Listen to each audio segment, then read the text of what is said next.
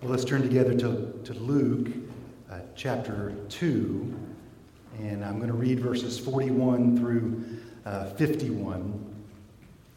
On this Sunday, the inclement weather, as I've, I've prayed, I'm going to preach a sermon this morning that is not the sequel of last Sunday's sermon. I know that was our plan, and we're going to hold and save that for, for next week, Lord willing. I'll talk next Sunday about how to uh, make the most of time spent reading the Bible on your own during devotions and, and, and whatnot. But uh, over the last couple of days, this passage just come to my mind a lot, and I'm going to preach from it this morning. So, Luke chapter 2, verse 41, scene of Jesus when he was 12 years old. And his parents, Mary and Joseph, went to Jerusalem every year at the feast of the Passover. When he was 12 years old, they went up according to custom.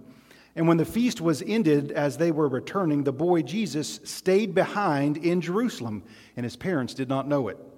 But supposing him to be in the group, they went a day's journey. But when they began to search for him among their relatives and acquaintances, and when they did not find him, they returned to Jerusalem searching for him. After three days, they found him in the temple, sitting among the teachers, listening to them and asking them questions. And all who heard him were amazed at his understanding and his answers. And when his parents saw him, they were astonished. And his mother said to him, Son, why have you treated us so? Behold, your father and I have been searching for you in great distress. And he said to them, Why were you looking for me? Did you not know that I must be in my father's house? And they did not, they did not understand the saying that he spoke to them. And he went down with them and came to Nazareth and was submissive to them. And his mother treasured up all these things in her heart. Let's pray together. Father, give us grace now from this passage for us to, to understand where Jesus can always be found. We ask this in his name. Amen. Well, if I were to give a title to the sermon, that would be the sermon title, Where Jesus Can Always Be found. And so, my main aim this morning is to encourage you, to encourage you. So many people uh, this week, and really for an extended uh, season, honestly, that I've talked to and prayed with, listened to, right now they are discouraged. And that might be the way that you would describe your, your own life. About 10 years ago, I, I decided to run a 10K for about three months, I, I, went online and Googled, you know, training for a 10K, and it spit out uh, a schedule. And, and for uh, three months, followed this strict schedule of running and incrementally increasing my distance until I was ready for race day. And Julie and I signed up. The race was in New Bern, and we got up and, and went to the race. And about two thirds of the way through the run, I misread one of the signs. Had a big arrow and it was pointing to the finish line. And um, two thirds into the race, I was doing okay, but, but maybe not my best. And, and I just misinterpreted what the sign was saying. I thought it was pointing as if to say, the finish line is right around the corner. I wanted to finish strong. So I started sprinting. And I turned the corner, and guess what? Finish line was a mile away bad at math, bad at timing, bad at all. You know, I, I, should have, I should have known. And I had so accelerated my pace in this burst, what I call a burst of speed. It was really just probably running at about five mile an hour pace at that point. But, but having used up all my energy, just got discouraged. And honestly, started to think, I'm just going to quit. I'm just going to drop out. I'm not going to finish. And about that time, Julie, who's, as always, much wiser than me, she came, had kept her pace, and said, No, we can do it. We can finish. Let's keep going. Don't quit. Don't, don't drop out. Well, I think kind of collectively as a people, we, we all feel a little bit discouraged. Maybe when it comes to the pandemic, we thought there was a finish line and we were nearing it, and it turns out, mm, no, actually, we're, we're maybe not there yet. And, and the days have, have brought a disruption to our lives, whether it's work, whether it's your finances, whether it's school, and maybe it was going to college and you thought it was going to look like this, and now it looks like that. Church life. I mean, these days of disruption can be discouraging. I mean, we can't even get a good snow day at this point, right? I mean, we thought, hey, we're going to sled today. No, you're not. You're just going to go home or stay home and and it'll even be 50 degrees by the end of the day. I mean, it's just nothing, nothing seems predictable, right? And again, as I was running that race and as I was huffing and puffing and so discouraged, Julie says, We can finish. She encouraged me. So, so that's what I want to do from God's word is encourage you uh, this, this morning. Going to help us understand a little bit more about where the finish line is, maybe even help us know what the finish line is. Here's one thing I'm learning in my life. I, I kind of uh, said the finish line for this season is for life to go back the way that it looked like in February 2020. You know what I mean? Like that's when, but friends, there's no guarantees that that's going to happen, is there? So, so what is it that you're hoping in? So, so we've said before, so say again, living as a follower of Jesus in this world is not just running the race at a different pace, it's running a different course altogether. So, so we see in this passage, Luke chapter 2, verses 41 to, to 51, two godly people, Joseph, Mary. I mean, they're, they're two of my very favorites in all the Bible, right? Praying people, God centered people, humble people, sacrificial people, worshipful people that they really needed help from Jesus. Their assumptions are challenged. Their understanding of who Jesus is and what he's come to earth to do is challenged. And, and also, as we read the passage, the character of Jesus is displayed. So we're going to walk through it, and I've got three uh, headings just to kind of organize our thoughts around it. Here are the three headings confusion, correction, clarity. That's what we'll get from the passage confusion, correction, and clarity. Confusion comes from the question that Mary asked Son, why have you treated us so? Now, anytime that, um, and, and, this, this happens to all of us, again, Joseph and Mary praying, loving, worshipful people, they, they have something happen in their life that in the midst of it, they look at Jesus and say, Why are you treating us like this? And, and oftentimes, when life doesn't go the way that you think or predict or hope, you'll kind of have that rise up in you as well. Why is God allowing this? Why are you treating us like this? Joseph and Mary have gotten to a point where they think Jesus has done them wrong, aren't they? Well, hey, let's, let's also see some really good things about Joseph and Mary from the passage. We know they're not wealthy. We know their means are humble, and we just read that every single year they went up according to the custom. Now, what are they going to do? Verse 41 His parents went to Jerusalem every year at the feast of Passover. So that's probably a 10 day from start to finish uh, uh, trip.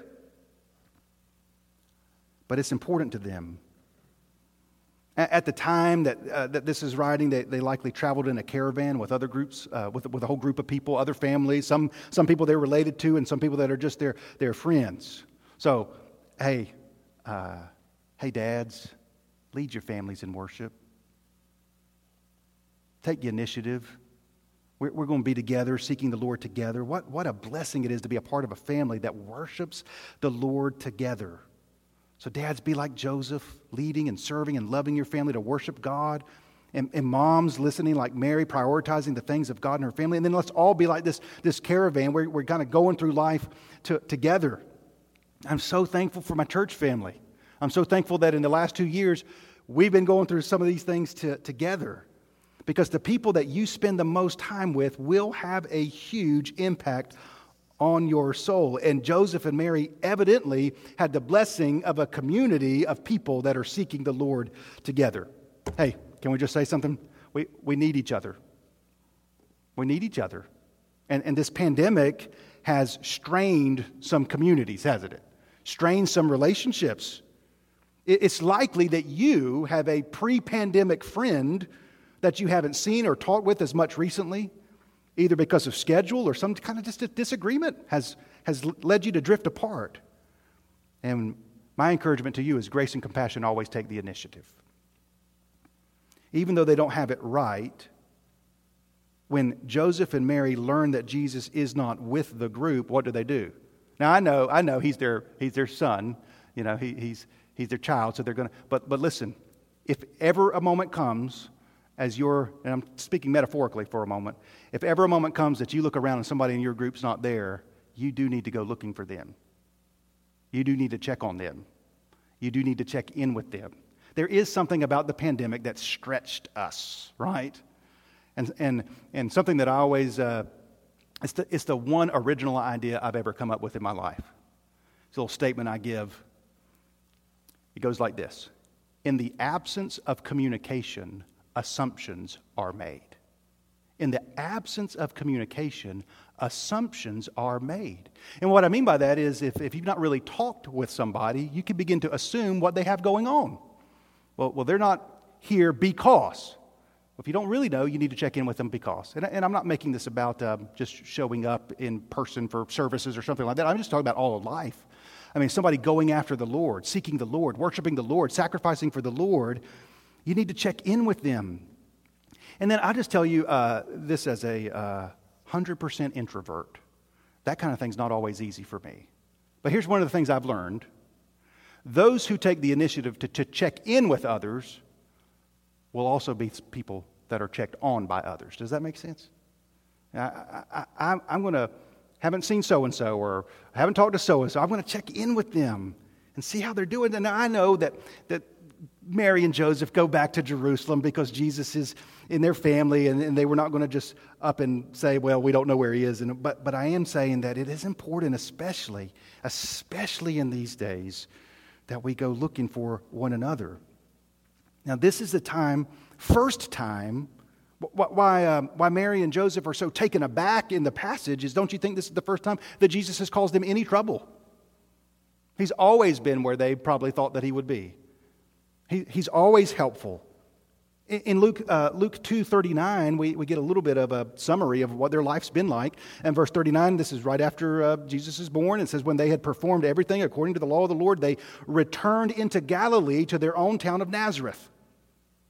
And the child grew and became strong and filled with wisdom, and the favor of God was upon him. Now his parents went to Jerusalem. So, so that's all the information we get of the first 12 years of Jesus' life. Hasn't caused any trouble, hasn't caused any worry, and, and then this incident happens. And, and one of the reasons, don't you think, that it took a whole day from leaving Jerusalem before Mary and Joseph realized Jesus wasn't with him is because he had never caused any trouble. They just were like, well, he's, he's here and doing something helpful, probably, you know. And then verse 45, just think about how stressful this would have been. Verse 44 and 45. Supposing him, assuming him to be in the group, they went a day's journey, but then they began to search for him among their relatives and acquaintances. Stressful, isn't it? Can't you feel the heart rate and the blood pressure rising? Oh, maybe he's with so and so. No, maybe he's with so and so. They kept checking, checking, checking, go down the line. They start with the relatives and they go to the acquaintances. And when they did not find him, they returned to Jerusalem. Searching for him had gone a day out of Jerusalem. It takes a day to get back to Jerusalem, and then they spend a day in Jerusalem. Stressful, isn't it? And then we get this little glimpse of Jesus at 12 years old. After three days, they found him in the temple, sitting among the teachers, listening to them and asking them questions. And all who were amazed at this understanding and his answers. And when his parents saw him, they were astonished. So, from this one little glimpse of Jesus, you know, anytime we read the Bible and study, we always ask, hey, what does this passage teach us about God? It's one of the good Bible study questions to ask. So here's a couple of things Jesus listens. Smartest man in the room, and he listens. He's not abrupt, he's not harsh. He doesn't go in there and say, man, y'all don't know anything that you're talking about. Listen to me. He listens. Have you ever been around someone who thinks they know all the answers and they never listen? here's, here's the irony Jesus knows all the answers and he listens. He doesn't cut them off mid sentence, he doesn't belittle them, he does not dominate the conversation, he does not ridicule them. He listens. It says that. He was sitting among the t- teachers. In fact, the first thing it says about him is he's listening to them. And, and then it says he asks them questions. Do you know God asks questions? First thing God does after the fall is he asks a question Where are you? When Elijah's hiding in the cave, what are you doing where you are? Uh, um, one of the great blessings of reading the Bible regularly and having devotions is, is, uh, is God asks good questions. How many times have you sat in a classroom and the teacher finishes and says, uh, All right, who's got a question? And nobody raises a hand, right? In fact, I used to sit in class and say, Please, nobody raise their hand so we can leave, right? Well, Jesus asks questions. He listens, he asks questions, and then we're told he has understanding and he has answers. Now, one of the ways that, that you'll get understanding and answers from Jesus is if you listen to him. Amen? But he's 12 years old. This is like a 12 year old beating Steph Curry in basketball or a 12 year old correcting Albert Einstein on a science project. He's just 12 years old. He's in Jerusalem. These are the, the most significant teachers of the things of God, and he listens and he asks questions. He's patient. But the effect on Joseph and Mary in verse 48 they're astonished, and she says, Why have you treated us so? Behold, your father and I have been searching for you in great distress. Three days of worry, three days of fear, three days of where is my son, three days of what has happened to him, three days of has he been robbed, three days of has he been killed. I mean, parents' minds, when they can't find their children, go to dark places pretty fast, don't they? But we're actually going to talk about this a little bit later on. Is all of Mary's fears of what would happen, could have happened to Jesus, are things that are going to happen to Jesus. He is going to be stripped. He is going to be betrayed. He is going to be crucified. And all of that's going to happen because of what he says. I'm about some things. There's some things I must do. This is a hard lesson for, uh, for us who are parents. Get worried about uh, what, what is it that Mary wants? What is it that Mary most likely wants for her child? What has she been worried about? He is not Every parent can answer this what? Safe. He's not safe. I want him to go back with me to Nazareth in our little home and he stay there and be safe. Now, quick question is that a biblical mindset for a parent? Keep my child, the priority being safe. Well, the Bible actually says that uh, children are like arrows in the hands of parents and that you fire them out there. But, but it's hard, isn't it? Some of the hardest things, some of them in our church family. I mean, I've talked to you, I love you. And it's hard when your child grows up and is sent out. Man, that's tough. We want to protect our children. Uh, some of you going through it right now, you know. I was teasing Julie the other night, you know, you, you, could always, when you're on the verge of your first child is nearing departure from your home, you just have another baby, start all over, right? Call that the Brandon and Julie D's plan.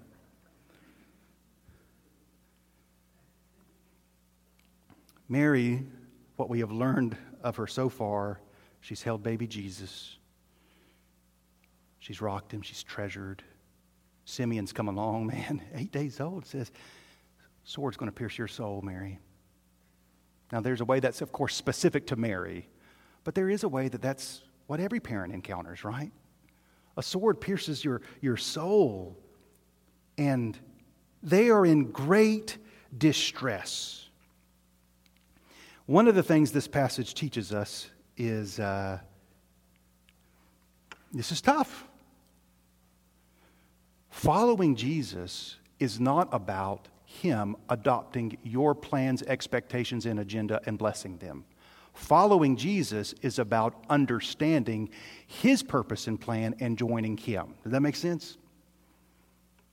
Because if you do it the other way around, here's what will be, end up being true of your life great distress great concern. Why is this happening? So I'll say it again. Following Jesus, this is where the confusion comes.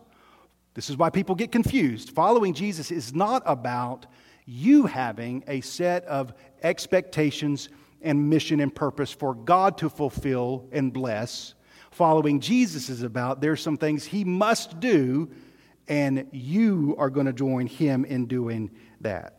That's the confusion. Second heading was correction. That's where the correction is going to come. And oftentimes, the questions God asks in Scripture are questions of correction. He said to them, Why were you looking for me? That's a great question, isn't it? Uh, on first reading, you just said, well that's, well, that's a simple question. But it's actually a pretty profound question, isn't it? When you go seeking and searching and looking for God, why are you looking for Him? These are the very first words spoken by Jesus in the Gospels. It's his first words. And I think um, all of his words matter, but, here's his first words Why are you looking for me? That's probably the first question anybody who uh, is interested in Jesus needs to ask. Or, or I'm sorry, not to, to be asked. Why are, what are you looking for? He, he asked that other times, you know, to, to, the, to the disciples. What, what, what are you looking for? There, there is a, um, we're talking about this Wednesday night at prayer meeting. Uh, there, there, there is a current, that's the right way of saying it, throughout the Gospels uh, of this matter that by and large, the reason people rejected Jesus is it became very clear that he had not arrived to be the Messiah they thought he should be. I mean, it gets really confusing in life when God doesn't turn out to be who you think he should be. But I want to caution you and say he's always better than whatever you would surmise him to be. He's better. So here's the correction Why were you looking for me? Again, the, the greatest desire of a parent, often for their child, is for them to be, to be safe, to be successful, to be happy. But I will tell you, there's no safer place to be than in the will of God. And what's success could possibly matter if it's not unto the Lord? What would it profit a person to gain the whole world and forfeit their soul? So, so may we as a church be a place where our greatest hope for our children is that they be holy. In verse 49, he, he, uh, he asks another question Did you not know that I must be in my Father's house. So your translation rightly, uh, likely either says one of two things. The way I just read it, did you not know I must be in my father's house? Or maybe your translation says, uh, did you not know I must be about my father's business? That's strange, right? Why would it be one or the other? Or, or why, why those two ways of saying it? They don't seem to be saying the same thing. But if we understand the context uh, of those days, uh, a son would do what his father did. So, if the dad was a carpenter, I mean, just to use an example from Jesus' life, Joseph was a carpenter, it was assumed that Jesus would then be a carpenter. Where did most people do their business? At their house. And so there was a, your identity was uh, what you do and where you live, they're the same. I think I read the other day before the pandemic, one in 67 jobs was remote. Now it's one in seven. So more people are working from home, and that's how it was done then. So when Jesus says, uh, uh, if your translation says either I must be about my Father's business or I must be in my Father's house, they, they are saying the same thing. They, Jesus is in essence saying, I must be about what my Father is doing. What I see Him do, I'm going to do. Now, here's a good Bible study question What is the Father doing? Hold your spot there in Luke 2. And let's turn over to John 3. Another time, Jesus is listening, asking questions to a teacher. His name in this case is Nicodemus. What is the Father doing? I do call your attention to the fact that Jesus does not say, I should be about my Father's business. I could be. I might be. He says, I must. That's the word he used. I must. So here's what the Father's doing. John 3 16. For God so loved the world that he gave his only Son, that whoever believes in him should not perish, but have eternal life. It's not going to come about by Jesus going back to Nazareth, staying in safe Galilee. For God did not send his Son into the world to condemn the world, but in order that the world might be saved through him. Whoever believes in him is not condemned, but whoever does not believe is condemned already because he's not believed in the name of the only Son of God. And this is the judgment. The light has come into the world, and the people love the darkness rather than light because their deeds were evil. For everyone who does wicked things hates the light and does not come to the light, lest his deeds be exposed. But whoever does what is true comes to the light so that it may be clearly seen that his deeds have been carried out in God. What is God doing? He's reconciling the world to himself. and nobody's going to be able to stop Jesus from doing it. Not the religious leaders with their questions, not mad King Herod with his uh, violence, not corrupt Pilate, not doubting disciples with their misunderstanding of his mission, and not even his own mom with her expectations. There was confusion, there was correction, and then there's clarity. Luke 2:50. They did not understand the saying that he spoke to them. That doesn't sound like clarity, does it? that doesn't sound like clarity. But Jesus has offered clarity. If God ever feels far away, if you ever in a time of life where you're saying, he just, he just seems a million miles away,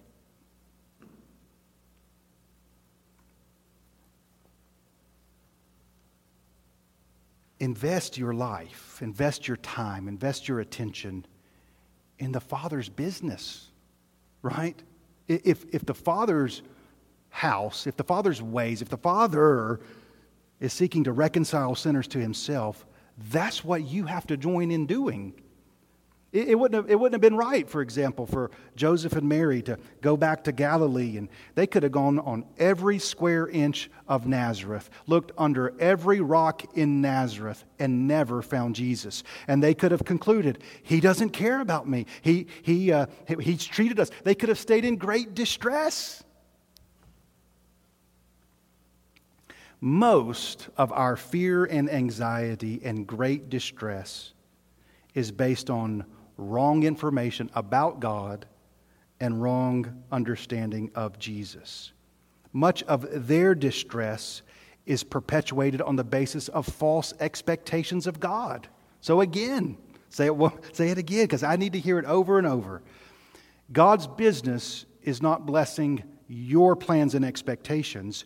Your business is understanding God's purpose and plan and joining Him in it.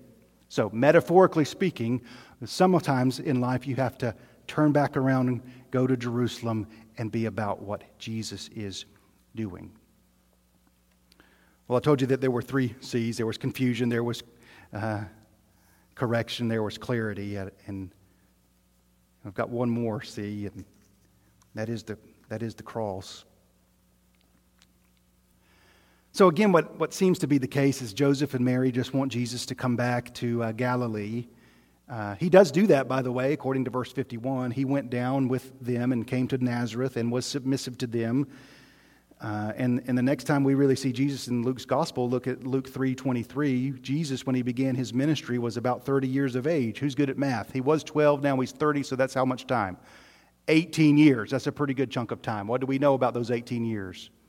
Not a lot. But we do know that he was submissive to his parents. And so, uh, one thing I'd say to every child that's listening, one of the godliest things you can do is be submissive to, to your parents. One of the most Christ like things to do, right? But after the 30 years, when Jesus begins his ministry, to reiterate a point we already had, what do you think Mary was afraid of in those three days when she couldn't find him? Where is he? What's happened to him? He's been hurt. Has he been killed? Those are the things that happened to Jesus. And, and if you think about it, they happen not all that far from where Mary and Joseph and Jesus are standing in the temple that day.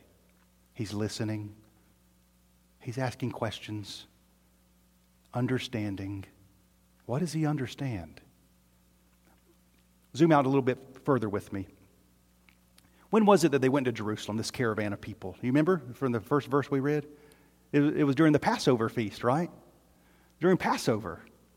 So Jesus, 12 years old, is coming with his family. They've done this multiple times before. You know, 11, 12 times before, and then Jesus joined. And, and what we understand from Scripture is Jesus, he is the Passover lamb. And so, so there's, they're in the temple, and there's 12 year old Jesus. His family is in great distress looking for him. It's not a coincidence, I don't think, that it was three days that they were looking for him. That's got clear uh, connotation for the three days that are to come at the cross, between the cross and the, the resurrection. And while they were in great distress, Jesus was not.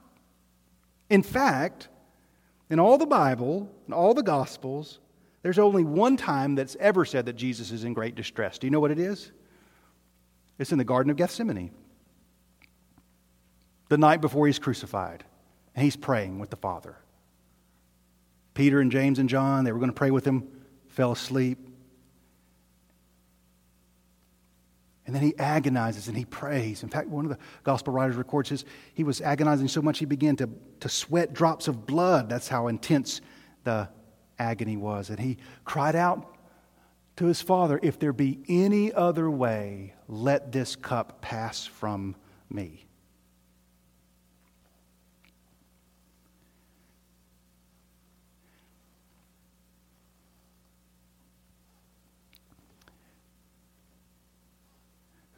Friends, it's worth saying there is no other way for you to be reconciled to God the Father except through Christ the Son. It is only the blood of Jesus that pardons, covers, and forgives us of our sin. So, so uh, that moment of great distress is resolved when the Father's silence answers his request. There is no other way. And then Jesus goes and experiences all the things that Mary, at this point when he's 12, was fearful would happen. And she's there and she sees it. She's at the cross and he's robbed and beaten, stripped bare, crucified. He is about the Father's business. Um,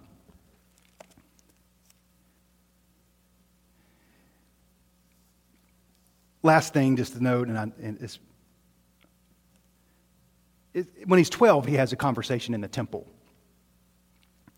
And uh, I certainly don't want to add to, to, scripture or anything like that, but, um, you know, the, the, when he's crucified, that curtain in that temple is torn. And their message for you is you don't have to go to Jerusalem to find Jesus. He's, he's knocked down every barrier that there is. He is the temple. The, the, the dwelling place of God is with man. And uh, the, the business of God, back to this matter of is it his business, his father's business, or his father's house?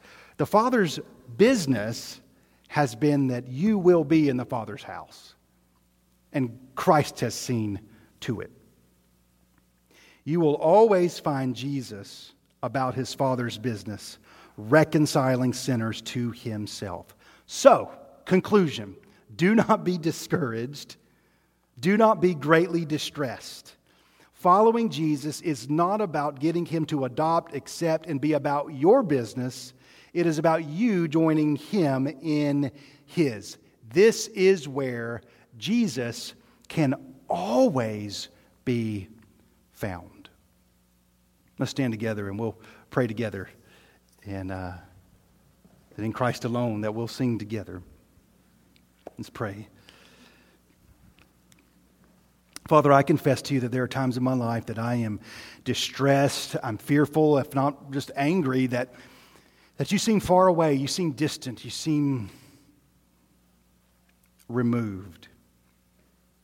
I'm thankful for a passage that we've been able, like the one we studied this morning, because I'm often reminded that almost every single time in my life that I am distressed, fearful, angry, idle, lukewarm, it's often because in a manner of speaking, I'm in Nazareth saying, Where are you? I'm about my business saying, Why aren't you uh, blessing what I'm doing? I'm thankful that in the scripture we can see that there is a place where Jesus can always be found. And whether that was listening in the temple, healing the blind, raising the dead, and especially on the cross and out of the tomb, Jesus must be about his Father's business, which is reconciling sinners to himself. So give us grace to be a church that joins in what you are doing in the world. We pray this in Jesus' name. Amen. thank you